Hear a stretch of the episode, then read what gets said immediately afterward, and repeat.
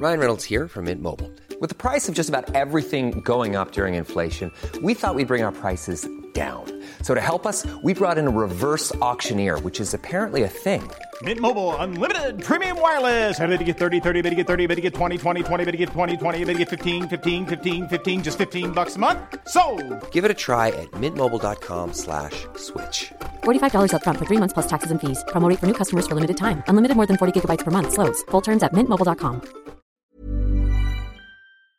I missed the whole Melody Rules experience first time around, and by the sound of things, I might have dodged a bullet.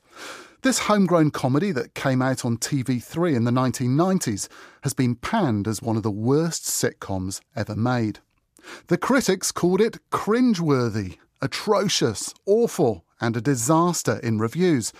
And the whole experience was so traumatic that some actors fled overseas to escape the embarrassment. Now Melody Rules gets a post mortem 25 years on with one of the show's original writers. Geoff Houtman's tracked down dozens of the cast and crew to find out where it all went wrong and how the failures affected them since. The whole story started off at a comedy writers' workshop in Auckland. A group of 120 budding writers rocked up and paid to listen to a visiting American expert and do some writing workshops. Their mission? Simple just write the great New Zealand sitcom.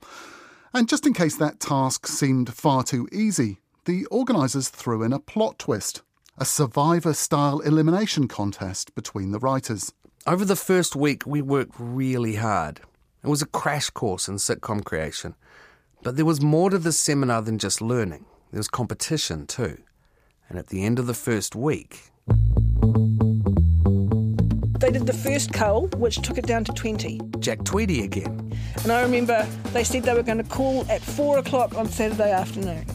And I remember I was living in a house in, in Upper Queen Street that isn't there anymore, a little old house, sitting next to the, the flat phone, waiting to see if it would ring. And at one minute past four, it rang, and I thought, they're either ringing to tell me no or ringing to tell me yes. And and I picked it up, and, and they said, You're in. And I was the first one that they called, I think. Oh, teacher's pet. Well, yeah. Matthew Donaldson. I got a a call on my birthday saying. On your 17th birthday. on my 17th birthday saying, "Hey, welcome to the club. We want to take a bet on you." And I jumped up and down and couldn't stop smiling and I hugged my mum and uh, she said, "I'll do whatever it takes to help you help you get where you're going." Luckily, or maybe unluckily, I made it through the first cull. And so did my future writing partner, Mihira. and really to my surprise, got invited to come for the um, more in-depth course, and that whittled down the numbers down a bit more. Yeah. in a Jonestown kind of way of thinking. It was the point where people were going, Well, I worked 14 hours in the garden. How many hours did you work? Well, I worked 16 hours in the garden. Well, I haven't slept for three weeks, so I must really want the new future to be coming, kind Yes. of thing. So we were already at that stage two weeks in. Bodies all lined up on the ground, sort of thing. Yeah. We were put together as a writing team because. Why? Did we annoy someone? I had a feeling that we were like the bad kids and they chucked us together. Does that sound right? I think it might have been because we were the craziest. Okay, that could have been it. That could have been it. That could yeah. have been it. Right, we were the problem children. You glue us together and that way you can kick us both out at once, right? But that didn't happen. No, that didn't happen. It all sounds so lovely at this point. I don't know how. What It all got so tragic.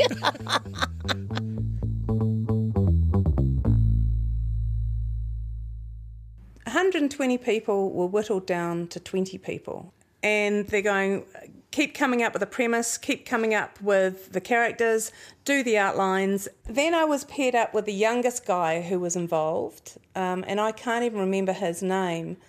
I, I want to say maybe it was another Jeff, or maybe it was a. What if I said Matt? Oh, Matt, little wee Matt, and like he was like 17 or 18 years old. After the massacre that was week two, we were finally down to our core writing group. The group that would eventually go on to staff the chosen sitcom. And it was now our job to come up with the incredible idea that would become the great New Zealand sitcom. I came up with an idea of what if an older sister was left in charge of a family, because mum and dad had gone overseas to find themselves under a rock. Kate Ward Smythe. So I came up with that because growing up in Nelson, mum and dad did get very involved in counterculture, like the Values Party. They had a lot of things that they were focusing on, very worthy causes. And it was a great, just totally immersive environment to grow up in. That's how the premise came about for me. It was, I often felt like I'd sort of raised myself and, and, and was my own adult um, growing up. So that was the kernel of the idea. But Kate's writing partner, the 17 year old Matt, remembers things a little differently. There are contrary points of view as to the origins of of this, but uh, from from my perspective, it was uh, based on an idea that I had. Um, but we worked together and developed Yep. together. And what was the idea? Uh, the idea was that there was a a boy, um, maybe about sixteen or seventeen, who Handy. yeah, whose uh, whose mother had to be absent, and the older sister who had just moved out of home, the task fell to her to look after her her younger brother, mm-hmm. and um, yeah, that happened in my life. And it was this idea of Kate and Matt's that's the reason I'm here today, doing this podcast, sifting through the ashes. It was their kernel of an idea that would go on to become the worst sitcom ever made. And we named it Melody Rules. I'm in charge here.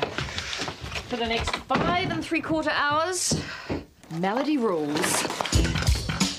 Break out the swimsuit. Bay of Islands, here I come. With you and Fiona in swimsuits, don't you mean the Bay of Pigs? Sorry. Susan Hamilton kept throwing bits of paper at me. we all know what that means. She thought you were a rubbish bin. Great! Then we can go upstairs and practice our abseiling. Monster! You're decent? Speaking of horror stories,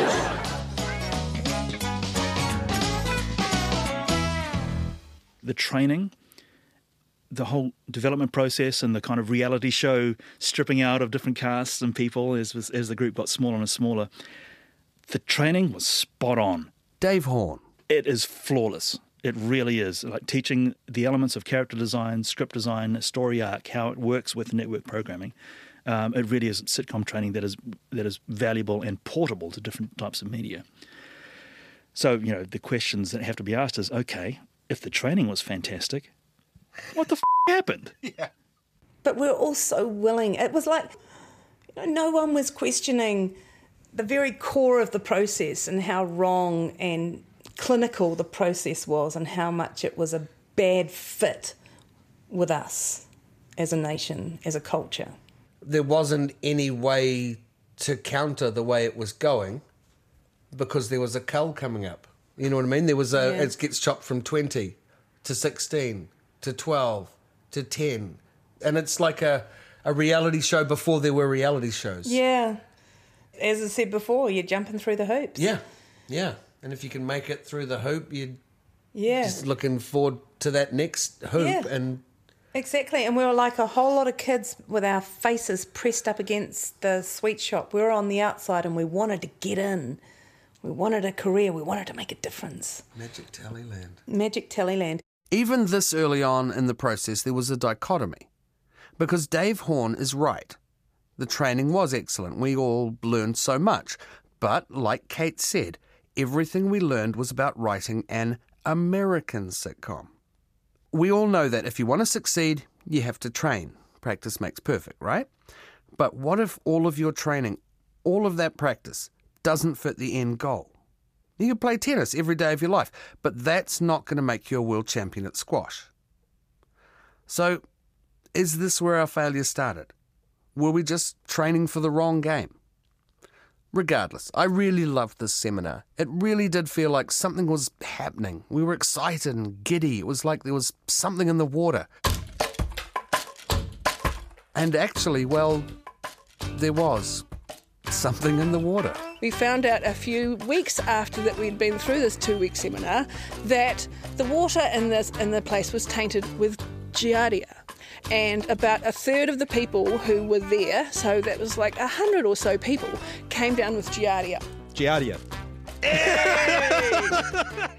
the worst sitcom ever made, presented by Geoff Houtman and produced for RNZ by the Download Concept and Glynis Stewart. And you can hear that first episode on nights on RNZ just after the 9 pm news on Wednesdays, starting this coming Wednesday, 13th of March, for the next eight weeks, or at rnz.co.nz if you go to the podcasts and series page, or just search for the worst sitcom ever made.